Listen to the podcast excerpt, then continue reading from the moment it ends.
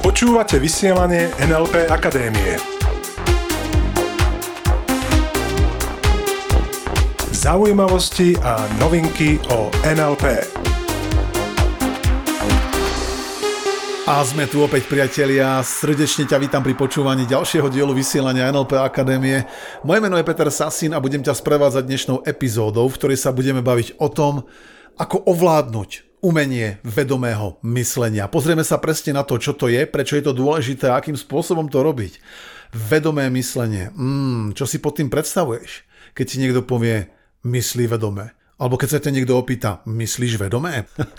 Takže ja si pod tým predstavujem, keď sa bavíme o umení vedomého myslenia, myslieť nie náhodne, myslieť účelne, to znamená myslieť s určitým zámerom. Príliš veľa ľudí tam vonku pozorujem, že myslí absolútne náhodne, že používajú to, čo nazývam generátor náhodných myšlienok a ten veľakrát spúšťajú napríklad na základe podnetov zvonka niekto im niečo povie, príde nejaká myšlienka, niečo uvidia, príde ďalšia myšlienka.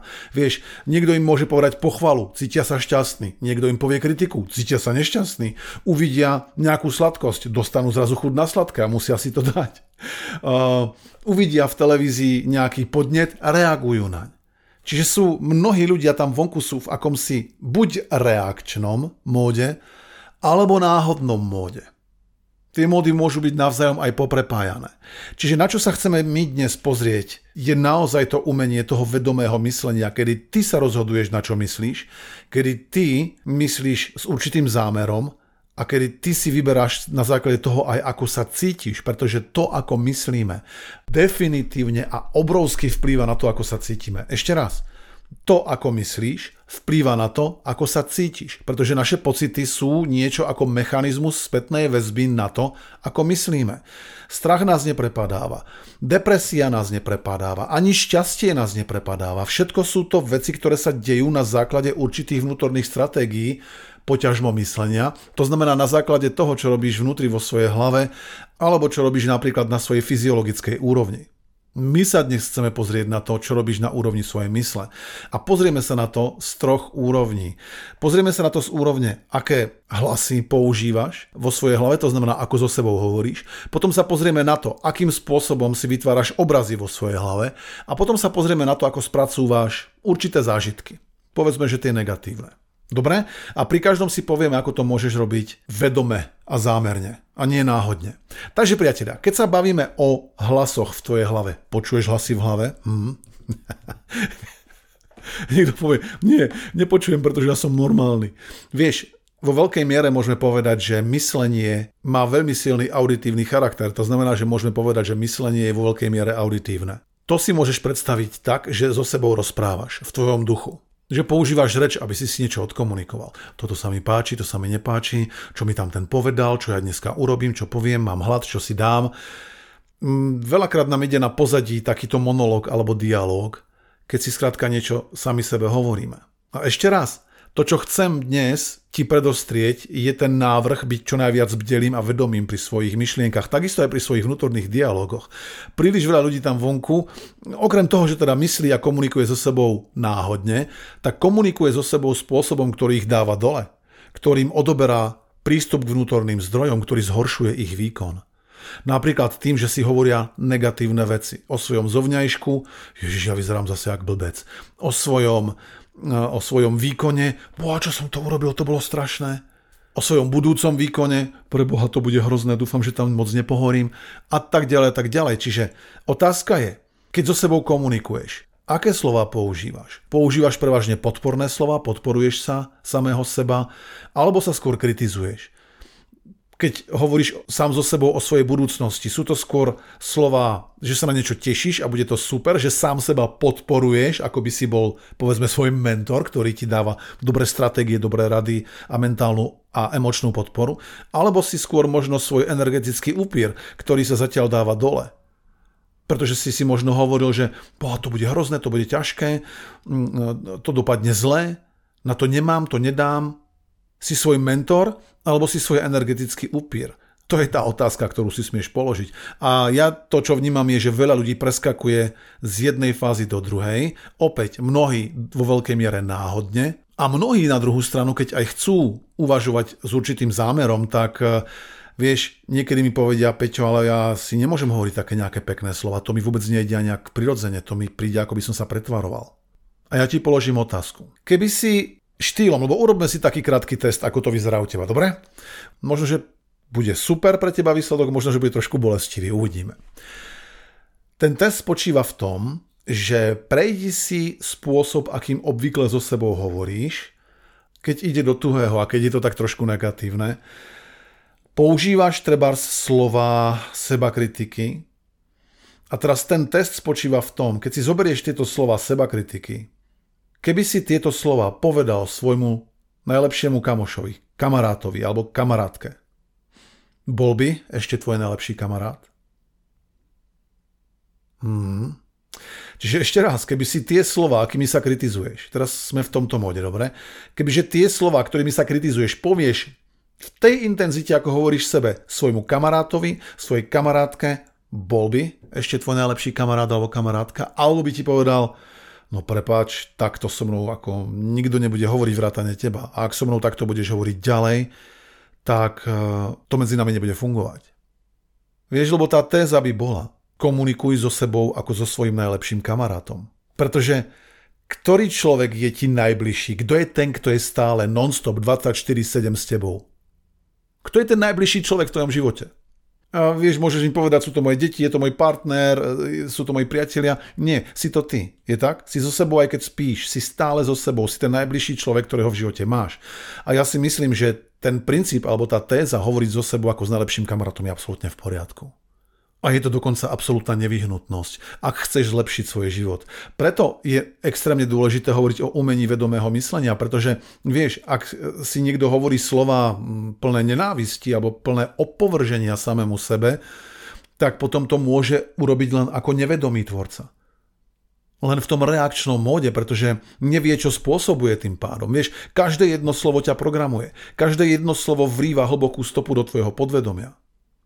Preto je najvyšší čas zastaviť sa a povedať si, alright, budem odteraz komunikovať so sebou ako s najlepším priateľom. A ak by tam bol pocit, ktorý by ti hovoril, to nie je dobré, lebo neviem z akého dôvodu, lebo možno, že No, ten pocit mohol vzniknúť tak, že si pozoroval príliš veľa ľudí pri tom, ako žijú svoj život. Pretože si možno zistil u mnohých ľudí tam vonku, že to nie je celkom fér, to nie je celkom pekné, to nie je charakterovo čisté, keď o sebe hovoríš dobre. Vieš, a keď vidím niektoré tie filmy, kde tí herci v tých prihlúplých roliach, rolách, ako to povedať, v tých prihlúplých úlohách sa nám snažia sugerovať, že je úplne OK rozprávať sám sebou ako s odpadom a nechať so sebou zaobchádzať ako s odpadom. Proste, že toto je ten charakter, ktorý je v poriadku, no mne to prípadne zase čudné. Myslím si, prečo by niekto natáčal také filmy, kde ľudia takýmto spôsobom so sebou komunikujú. Sami so sebou aj s inými. Čiže ak by tam bolo niečo také, čo by ti bránilo v tom, pretože si možno pozoroval filmy, um, známe osobnosti, tvojich priateľov, rodičov, samého seba, to je jedno koho teraz, ktorý by ti predžíval, že hm, nie je dobré povedať si, že a dneska vyzeráš super baby, alebo mám ťa rád, že to je niečo nepatričné, tak možno zváš výmenu svojich vzorov, svojich uh, role models, ľudí, ktorými sa chceš inšpirovať. Dá význam jednoduchý test, ktorý smieš previesť to, čo sebe hovoríš, obstálo by pri tvojich priateľoch alebo pri tvojom najlepšom priateľovi? Ak áno, super, palec hore, go for it, pokračuj, myslím si, že si na dobrej ceste. Ak nie, je čas zatiahnuť ručnú brzdu a začať so sebou komunikovať tak, ako si naozaj zaslúžiš. Pretože ešte raz, kto by mal byť tvoj najbližší a najväčší priateľ? Nehovorím, že jediný. Nechoď prosím ťa so mnou do toho extrému, že mi začneš hovoriť, Peťo, to je sebecké a veď sú tu aj iní ľudia. Ja nehovorím, že jediný, Hovorím, že najlepší. A najbližší. Môžeš mať veľa veľmi blízkych ľudí. S každým chceš zrejme rozprávať s rešpektom, s láskou a podporne. Tak prečo nie so sebou? Víš, ja som mal raz klienta, z modely sveta sú zaujímavé, keď sa bavíme napríklad o tom, ako toto riešime napríklad v NLP, tak mal som jedného klienta, ktorý mal dosť veľký problém so žiarlivosťou. A ukázalo sa, keď sme tak preberali, akým spôsobom funguje, akým spôsobom myslí, tak veľmi rýchlo vyšlo na povrch, aký má nízky obraz o samom sebe, ako je tam nízka sebahodnota, ako vníma samého seba cez ten skreslený obraz tej nízkej sebahodnoty. Ja som sa ho pýtal, či si dáva niekedy komplimenty, či sa za niečo pochváli. A jeho odpoveď bola, no to v žiadnom prípade, pretože dobré sa chváli samo. Hmm, OK, to mi dáva zmysel, hovorím mu, jasné, keďže keď je niečo dobré, tak to vidia tí ostatní a tí pochvália vás, tak? Mhm. Takže nemusíte chváliť sami seba. Mhm. Dobre, dobre. Takže sa nechválite, alebo dobre sa chváli samo. A prosím vás, uh, platí potom takisto, aby som tomu správne porozumel. Pýtam sa, OK? Aby som tomu správne porozumel. Platí aj to, že zle sa kritizuje samo? Lebo vieš, viete, moja otázka by bola, kritizujete sa občas? Áno, áno, kritizujem sa, jasné, však to je asi dosť často. Dobre, a platí potom teda, že aj to zlé sa kritizuje samo? Lebo, viete, ak tomu rozumiem správne, tak asi by ste sa nemal tým pádom ani kritizovať. Lebo keď sa dobre chváli samo a vy sa tým pádom nechválite sám seba, alebo nepoviete si niečo milé, no tak aj to zlé by sa malo kritizovať samo seba a vy by ste sa nemali tým pádom kritizovať, nie si hovoríš nič zlé. A tam tom, tomu mužovi došlo, keď si povedal, aha, tak asi fakt to neberiem cez rovnaký meter. A takto som sa doteraz nad tým nezamyslel. A mne to dáva absolútne zmysel, pretože tým pádom krásne sa ukázalo, že ne, nešiel na nejaký vedomý režim, išiel skrátka na vytrénovaný režim, na automatický režim. Tak, ako mu to jeho okolie predžívalo a sugerovalo, kedy mu povedalo, toto sú tie správne charakterové vlastnosti. A správne charakterové vlastnosti pri mnohých ľuďoch tam vonku znamenajú, že charakter sme je len vtedy, keď sa poriadne sám seba dá dole. Lebo to je, to je úprimné, to je, to je prirodzené, to je príjemné, to je ľudské, to je charakterné. Bullshit. Ty si nebol vytvorený za tým účelom, tou najvyššou silou vo vesmíre, aby si dával sám seba dole. Samozrejme, ani aby si dával sám seba nad druhých hore. Lebo to je ďalší extrém a ten nepotrebuješ. Smieš sa vnímať takého, ako si. A ja si myslím, že veľmi dobre spravíš, keď to urobíš cez tú optiku lásky a príjemných slov. A samozrejme, môžeš si povedať aj nejaké kritické veci, aby sa mohol zlepšovať. All right. On to nemusí byť cez to ponižovanie, dá význam. Ten test si myslím, že je veľmi jednoduchý a veľmi účinný. Urob si ho za každým. Test najlepšieho priateľa. Ak by som toto hovoril môjmu najlepšiemu kamošovi, bol by ešte môj kamoš. OK? Takže vieme už, že myslíme vo zvukoch, dobre? My sme sa pozreli skôr teraz na tie vnútorné dialógy. Ten ďalší režim, na ktorý sa chceme pozrieť je, aké obrazy si v hlave vytváraš. Sú to obrazy, ktoré ťa povznesú, ktoré ti urobia dobré pocity. Vieš, a tu sa znova dostávame do toho, akým spôsobom napríklad hlasy v našej hlave, alebo aj obrazy, ktoré si predstavujeme, na ktoré myslíme, majú potenciál meniť naše emócie, naše emočné stavy, to, ako sa cítime. Lebo keď si hovoríme negatívne veci prísnym hlasom, naštvaným hlasom, zmení sa tvoja emócia. Keď si to hovoríš príjemným hlasom, keď si to hovoríš podporujúcim hlasom, nadšeným hlasom, zase sa trošku inak zmení to, ako sa cítiš. Takisto obrazy, dobre? Otázka je, či sa dívaš na tie pozitívne obrazy z tvojej minulosti napríklad, alebo aj obrazy, ktoré predpokladáš, že by sa mohli stať v budúcnosti. Alebo či sa pozráš na obrazy, ktoré ťa dávajú dole, ktoré ti možno, že robili zlé pocity. Pozri sa, urobme si ďalší test. Teraz to nazveme obývačkový test, dobre? Obývačkový test. Ide zhruba takto. Dal by si si do tvojej obývačky, na stenu. Nejakú tapetu alebo obraz, na ktorý keď sa pozeráš, tak sa ti chce okamžite odvrátiť zrak, lebo je to tak hnusné. Lebo to robí také zlé pocity. Možno, že nejaký nápis, ktorý by ti tvrdil, že no ty si ale pekný debil. Alebo nejaký hrozný výjav nejakej brutálnej vraždy. Chápeš, niečo, nejaká hororová scéna, niečo, niečo proste odpudzujúce. Dal by si si také niečo do obývačky? že keď sa na to pozrieš, tak automaticky musíš ísť blé. No väčšina z vás zrejme povie nie. Tí masochisti medzi vami trošku možno povedia, áno, jasné, milujem to. a neviem, či masochisti a, a neviem, možno, že niektorí ľudia povedia, je, ako toto ma celkom baví, len väčšina z vás zrejme, tí, ktorí sa zaujímate o to, ako sa cítiť lepšie, by si zrejme povedal, Peťo, čo je to za nezmysel? Veď jasné, že si do obývačky nedám nejaký hnus. Dám si tam pekné veci.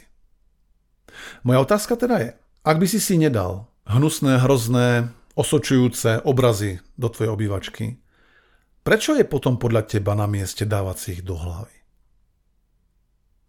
Prečo by potom malo platiť, že v hlave je OK sa pozerať na nejaké katastrofálne výjavy. Na výjavy svojich zlyhaní alebo obáv, uvažovať nad tým, z čoho máš strach, alebo vidieť, chápeš, vidieť nejaké veci, ktoré by ťa dávali emočne dole. Vieš, alebo prečo o tom takto hovorím, prečo ten obývačkový test? Bo tak, ako si dokážeš zariadiť svoju obývačku vecami, ktoré sú v nej a vieš ju nadekorovať a nadizajnovať, tak takisto si vieš nadizajnovať vnútri svoju hlavu. Takisto si vieš nadizajnovať veci, na ktoré, alebo obrazy, spomienky alebo predstavy, na ktoré sa ti pozerá skrátka s dobrým pocitom. No to je pre mňa súčasť toho umenia vedomého myslenia, že si skrátka vedome povieš, alright, túto predstavu ja zaženiem, preč s, tým, s tou obavou, ten obraz pošlem do diálky, alebo ho zoskartujem, alebo ho vybielim úplne. Naši praktičnéri presne vedia, o čom hovorím a akým spôsobom to urobiť. A namiesto neho si priblížim krásny obraz. Vieš, lebo si povieš, OK, teraz si približíš ten krásny obraz. A ten krásny obraz bude farebný a bude veľký a bude zretelný a plný detajlov a ostrý a kontrastný a bude jasný. Mm. A keď sa naň pozriem, tak aha, aha, moje srdce poskočí a budem sa cítiť dobre, keď sa na ten obraz pozera. Moja otázka je, čo ti bráni si začať vedome vyberať predstavy, spomienky. Či už spomienky na minulosť, alebo predstavy o budúcnosti, ktoré ti robia dobré pocity.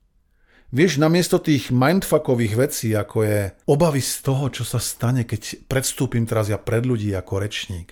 Obavy z toho, čo sa stane, keď ja teraz pôjdem na tú obchodnú schôdzku a teraz čo keď to nevidia, ten klient bude naštvaný a, a povie mi, no to je hrozné, čo vy tu chcete. Obavy z toho, že ja teraz mám rád túto osobu a teraz prídem za ňou a chcem jej povedať niečo pekné a chcem jej povedať, ako voči nej cítim, tak už vidím ten obraz, ako ma vysmeje. Sú len prejavom nevedomého myslenia. Prosím ťa, toto chcem, aby si si zvedomil, aby si si zvedomil. Že ak myslíš v obavách, ak myslíš v starostiach, tak je to presne tak, ako keby si si dávala tie najodpornejšie obrazy do tvojej obývačky. No. Nechaj to pekne doznieť, čo som teraz povedal. Lebo je to presne tak. To znamená, že ak chceš zmeniť nie len to, ako sa cítiš, takisto to, ako jednáš, ako vyzerá vôbec tvoj život, tak je najvyšší čas v rámci umenia vedomého myslenia si zámerne buď spomínať na niečo pekné z tvojho života, alebo pozri sa medzi nami, krásnych spomienok z tvojho života máš milión. Na našich seminároch, obzvlášť na praktičnerovi, zažívame pravidelne, že e, nám ľudia povedia, zvlášť zo začiatku tohto seminára, keď ešte prídu v tej počiatočnej fáze, prvý deň, druhý deň a povedia, Vá, Peťa, Ivetka, sorry, ja nemám nejaké veľké e, pozitívne zážitky, moc som toho pozitívneho nezažil, nezažila, tak neviem, z čoho by som teraz čerpal. A viac a viac zažívame, keď refokusujeme a preprogramovávame myslenie ľudí v miestnosti tak viac a viac zažívame, že presne tí istí ľudia prídu za nami a povedia, o, to je super, pretože ja som si zrazu vybavil na kopec ďalších perfektných spomienok, na ktoré som už dávno zabudol, zabudla. Vieš, a to je ten moment, keď si poviem, yeah, super, to je ono, pokračuj v tom, toto presne chceme, pretože tvoja myseľ generalizuje. A keď začneš uvažovať viac a viac v tom, čo ti robí dobré pocity, tak aj tá myseľ začne generovať viacej obrazov a zvukov a hlasov, ktoré ti pomáhajú potom vytvárať dobré pocity, lebo skrátka ide v tomto režime zrazu. Lebo je to pre ňu viac a viac, je to pre teba viac a viac prirodzené. Dá význam?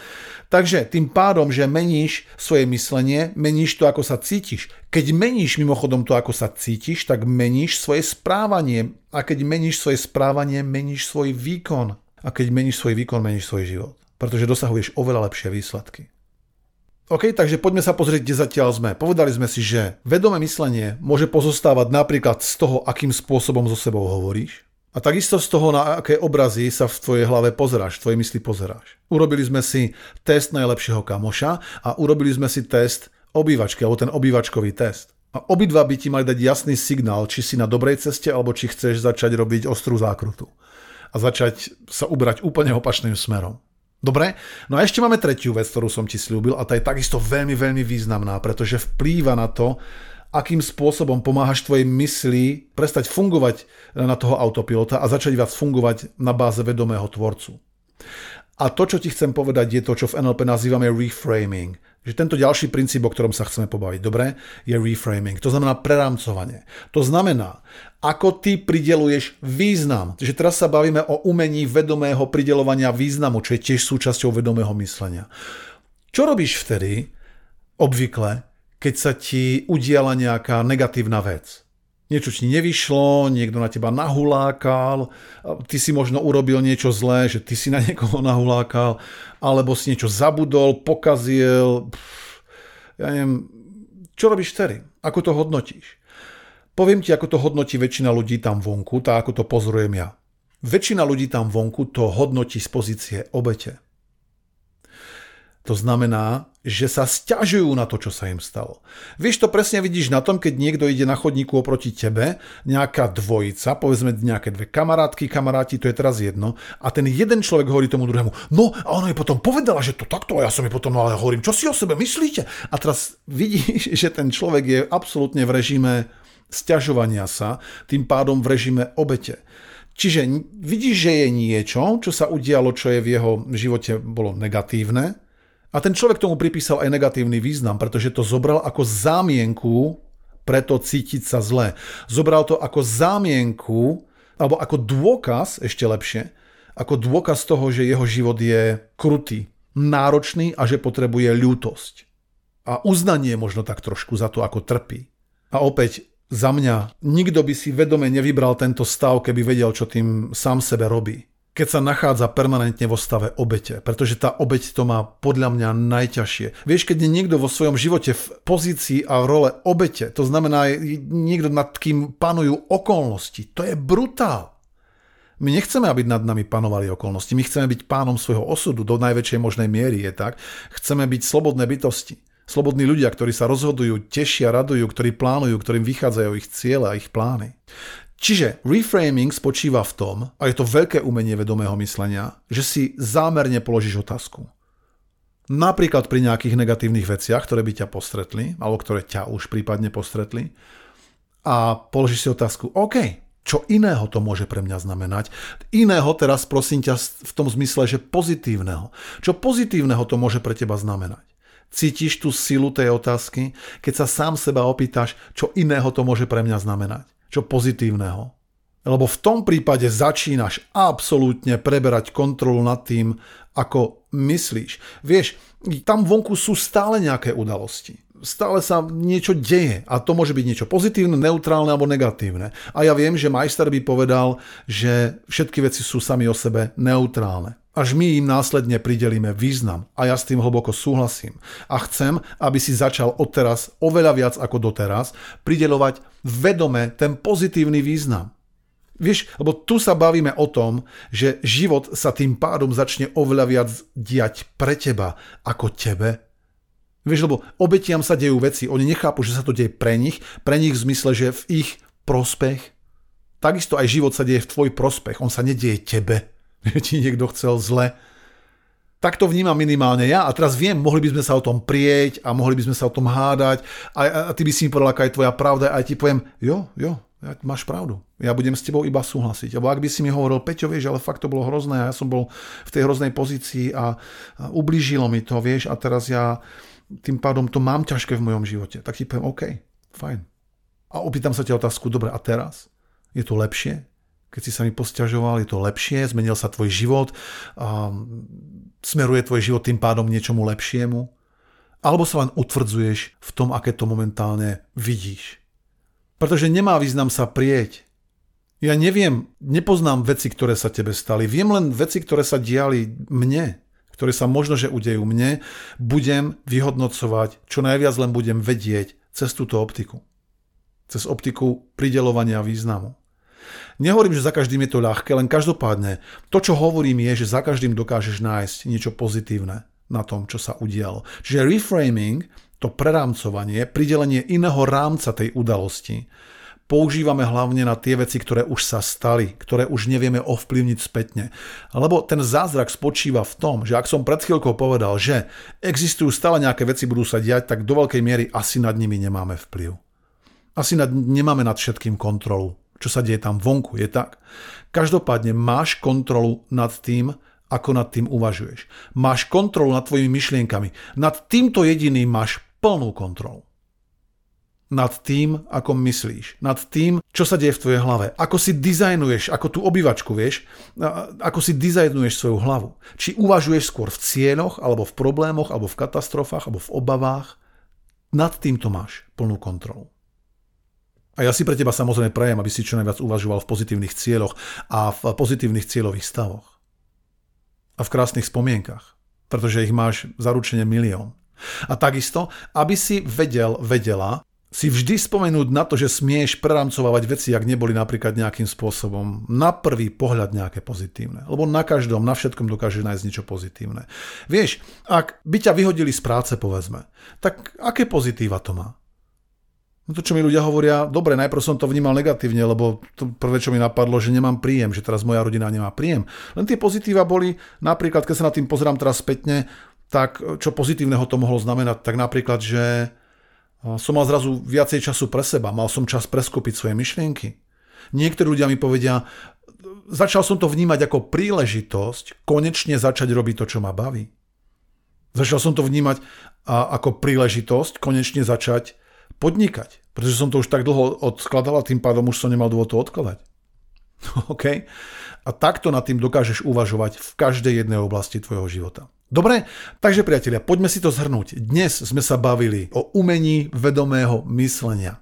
Pre mňa naozaj absolútne zásadná vec, pretože myslenie je to, nad čím máš, tvoje myslenie, je to, nad čím máš 100% kontrolu. Nad ničím iným tam vonku takú kontrolu nemáš, ako nad tým, ako myslíš. Preto to vnímam naozaj tak, že jedna z tých najdôležitejších vecí je byť v tom myslení čo najviac vedomý a prestať myslieť na ten náhodný a reaktívny režim a oveľa viac myslieť vedome. Pretože vieš, ak teraz začneš vedome kreovať svoje myšlienky a povedať si, dobre, akým hlasom ja so sebou teraz, od teraz budem rozprávať, aby som mohol byť aj ja sám so sebou ten najlepší kamarát, aby som si ja ako najlepší kamarát nemusel sám sebe dávať výpoveď, chápeš?